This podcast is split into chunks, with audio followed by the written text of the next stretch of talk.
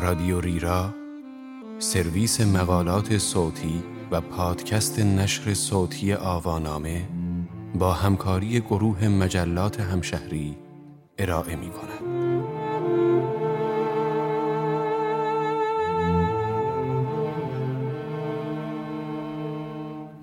هنزله یعنی سیب تلخ این عنوان یادداشتی است به قلم مازیار فکری ارشاد که در تیر 99 در شماره 120 مجله سینمایی همشهری 24 منتشر شده است.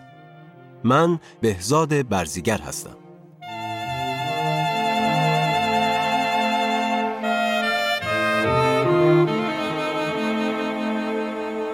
هنزله شخصیت ثابت کاریکاتورهای ناجی العلی کاریکاتوریست فلسطینی است. کودکی ده ساله که خالقش او را همیشه پشت به قاب و در حالی کشیده که دستهایش را پشت کمر قلاب کرده است. شخصیت هنزله که نخستین بار سال 1969 در روزنامه کویتی السیاسه به تصویر کشیده شد، در طول دو دهه و تا زمان قتل مشکوک ناجی العلی در لندن به نماد مصور مردم فلسطین و نشانی بر سرنوشت تلخ و اندوهبار آوارگان فلسطینی تبدیل شد. کاراکتر الیا سلیمان که در فیلم خود بهشت حتما همین است حضور دارد سخت یادآور هنزل است. همیشه خاموش و متفکر به آنچه نگاه می کند که بر روزگار فلسطین رفته است. گاه مانند همین عکسی که می بینید پشت به قاب تصویر و دست قلاب کرده بر پشت دارد. الیا سلیمان در فیلم تازه اش به نقد سنت در گهواره سنت یعنی سرزمین فلسطین دست می‌زند. در این مسیر سلیمان لحن و حال و هوایی یادآور جهان سینمایی امیر کاستاریتسا در پیش گرفته و گاه سری به رئالیسم جادویی هم می‌زند. پس نمی‌توان همچون فیلمی واقع گرایانه با سویه های روشن اجتماعی با اثر برخورد کرد. سلیمان که در فیلم نقش خود را بازی می کند، فیلمسازی فلسطینی و مشهور است که در شهر ناصریه از عراضی اشغالی زندگی می کند. زادگاه مسیح و از شهرهای مهم سرزمین فلسطین که پیروان سه آین اسلام، مسیحیت و یهود در آن ساکن هستند یا از آن گذر می کنند. سلیمان در مقام شاهدی خاموش و البته برج آجنشین و از خود راضی خورد فرهنگ ها و هنجارهای شهر زادگاهش را نقد می کند. آن هم با ابروهایی بالا انداخته از فرط تعجب و نگاهی حیرت زده. سلیمان در ناصریه و هنگام برخورد و مراوده با اهالی شهر با بسیاری از رفتارها و ویژگیهای فرهنگی آنها مشکل دارد. با نگاهی تمسخرآلود و تحقیرآمیز با آنها مواجه می شود. تو گویی غریبه ای است که از سیاره دیگر آمده. یکی از یاران کهف است. بیدار شده و برون آمده از غار. بهشت حتما همین است فیلمی است کم دیالوگ و آکنده از قطعات گوناگون موسیقی فولکلور که با نگاهی جامعه شناسانه برگزیده شدهاند. اما قصه به ناصریه ختم نمی شود. سلیمان پس از مدتی به پاریس می آید و در یک فضاسازی استیلیزه و غریب همان ناهنجاری ها و کاسی های فرهنگی و رفتاری را می بیند که در خانه شاهد بود. به طب همان نقدها این بار از منظری متفاوت نصار کاسی ها و کشتابی های بشری می شود.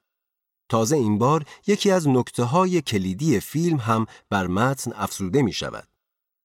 این بار الیا سلیمان شهروند محترم و معتبر ناصریه نیست. یک فلسطینی غریبه و مظلوم است که ظلمهای بسیاری بر او رفته و تیپ روشنفکر فرهیخته پاریس نشین خود را موظف به حمایت از او می داند.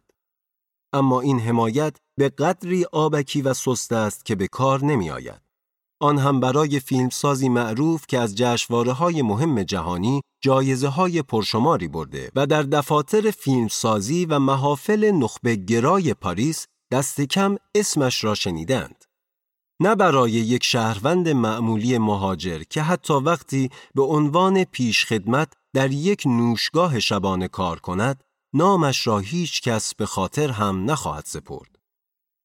فضاسازی استیلیزه فیلم در بخش پاریس پررنگتر می شود. محیط پاریس در فیلم به قدری آری از هر گونه حس سرزندگی و نشاط توریستی است که هولناک می نماید.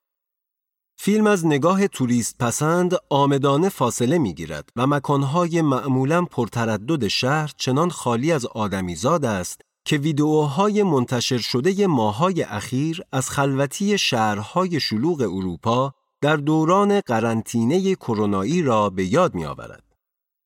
قسمتی از موضوع بخش پاریس در فیلم به الیا سلیمان فیلمساز و مسائلی اختصاص دارد که برای ساخت یک فیلم در سرزمین مادری با آنها دست و پنجه نرم می کنند.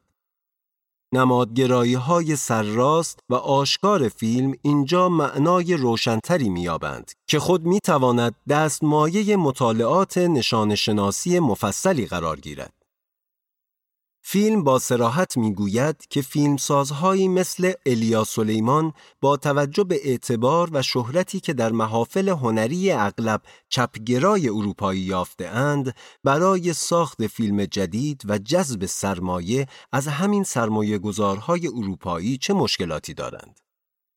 با همه شهرتشان در حضور یک بازیگر مکزیکی موفق که اینک در هالیوود برای خود جایگاهی دست و پا کرده یعنی گائل گارسیا برنال مورد بیتوجهی قرار می گیرند و امکان مذاکره برای جذب سرمایه و تهیه کننده را هم نمی یابند.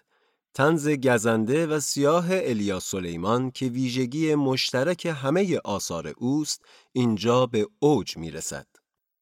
نخستین جمله ای که الیا سلیمان در فیلم بر زبان می آورد حدود دقیقه هفتاد فیلم است که می گوید من فلسطینی هستم. آن هم در پاسخ به پرسش راننده سیاه پوست تاکسی در پاریس که وقتی میشنود او فلسطینی است هیجان زده می‌خواهد همدلی و آشنایی نشان دهد به همین خاطر از رهبر سازمان آزادی بخش فلسطین یعنی یاسر عرفات با احترام یاد می کند. اما اینجا چند مشکل کوچک وجود دارد. نام آن رهبرچریک فلسطینی عرفات بود نه آنگونه که راننده سیاه می‌گوید کرفات ضمن آن که ابو امار یعنی لقب عرفات میان مردم فلسطین آنگونه که راننده تاکسی پاریسی خیال می کند نزد همه مردم جامعه فلسطینی به یک اندازه محبوب نیست.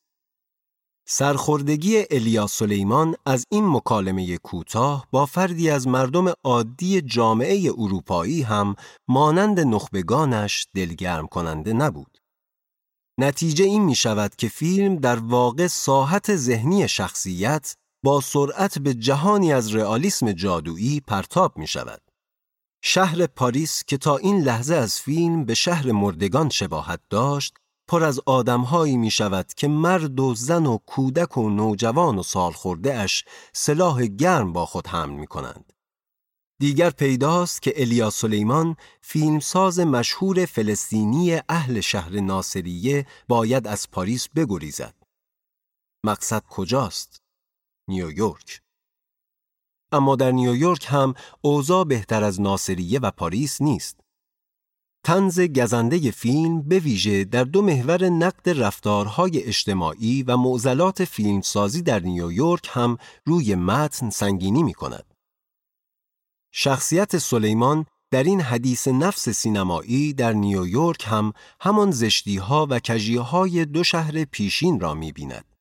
همان اندازه حیرت زده می شود و همان قدر از بیتوجهی در عین دلسوزی ترحمالود برای یک مهاجر فلسطینی آزردهش می سازد. موقعیت در نیویورک چنان ابزورد می شود که در صحنه ای به نشست سخنرانی اتحادیه اعراب آمریکایی برای فلسطین می رویم. حاضران و تماشاگران با اعلام نام سخنرانهای این همایش از آنها به شیوه تماشاگران فوتبال با تشویق ایسلندی استقبال می کنند. در نیویورک هم سلیمان موفق نشده با تهیه کننده ها و سرمایه گذارهای سینمای مستقل به توافق برسد. در عین حال خورده فرهنگ های رفتاری ساکنان این سه شهر از نگاه او چنان مشابهند که یادآور ضرب المثل معروف ایرانی می شوند. به هر کجا که روم آسمان همین رنگ است. چرخه روایت در فیلم بهشت حتما همین است در مسیری دایره وار به ناصریه باز می گردد و آنجا متوقف می شود. فیلمساز محبوب پس از سفری طولانی و ناموفق برای جذب سرمایه گذار و پیدا کردن تهیه کننده به خانه باز می گردد. هنوز هم همسایه ها رفتارهای ناخوشایندی دارند و هنوز هم شهر و آدمهایش برای سلیمان حیرت آورند. پرده پایانی فیلم به دقدقه های تاریخی روشنفکر فلسطینی درباره سرزمین مادری می پردازد. فیلم در پایان این پرسش بنیادین و تاریخی را مطرح می سازد. آیا در آینده فلسطین وجود خواهد داشت؟ این پرسش نمایانگر رنجی تاریخی است که مردم فلسطین همواره آن را در درون خود دارند و بار سنگین آن را روی دوش احساس می کنند. فیلم با فید تصویر به رنگ سیاه و نقش بستن این جمله روی سیاهی به پایان می رسد. تقدیم به فلسطین شباهت های انکار ناپذیر ناهنجاری های بشری در سرزمین هایی با اقوام و نژادها و مذاهب و زبان های گوناگون جوهره اندیشه الیا سلیمان در فیلم است. سلیمان در سکانس های پایانی دو تعنی جدی به خود و هموطنانش می‌زند تا تلنگری باشد بر رخوت و خمودگی شاید ناگزیری که در پس دوران طولانی و سخت اشغال مهاجرت و دربدری و کنده شدن از ریشه ها بر این مردم حاکم شده است. جایی دوستی عرب تبار به سلیمان می‌گوید شما فلسطینی ها با بقیه مردم دنیا فرق دارید. همه می نوشند که فراموش کنند اما فلسطینی ها می نوشند که به یاد آورند. جای دیگر سلیمان به یک باشگاه شبانه رفته که جوانان فلسطینی با ترانه مشهور عربی انه یعنی من عرب هستم اثر یوری مرقدی خواننده لبنانی میرقصند. بحران هویت از نکته هایی است که الیا سلیمان در فیلم های پیشین خود چون وقای نگاری یک ناپدید شدن، مشیت الهی و زمانی که باقی میماند نیز به آن پرداخته بود.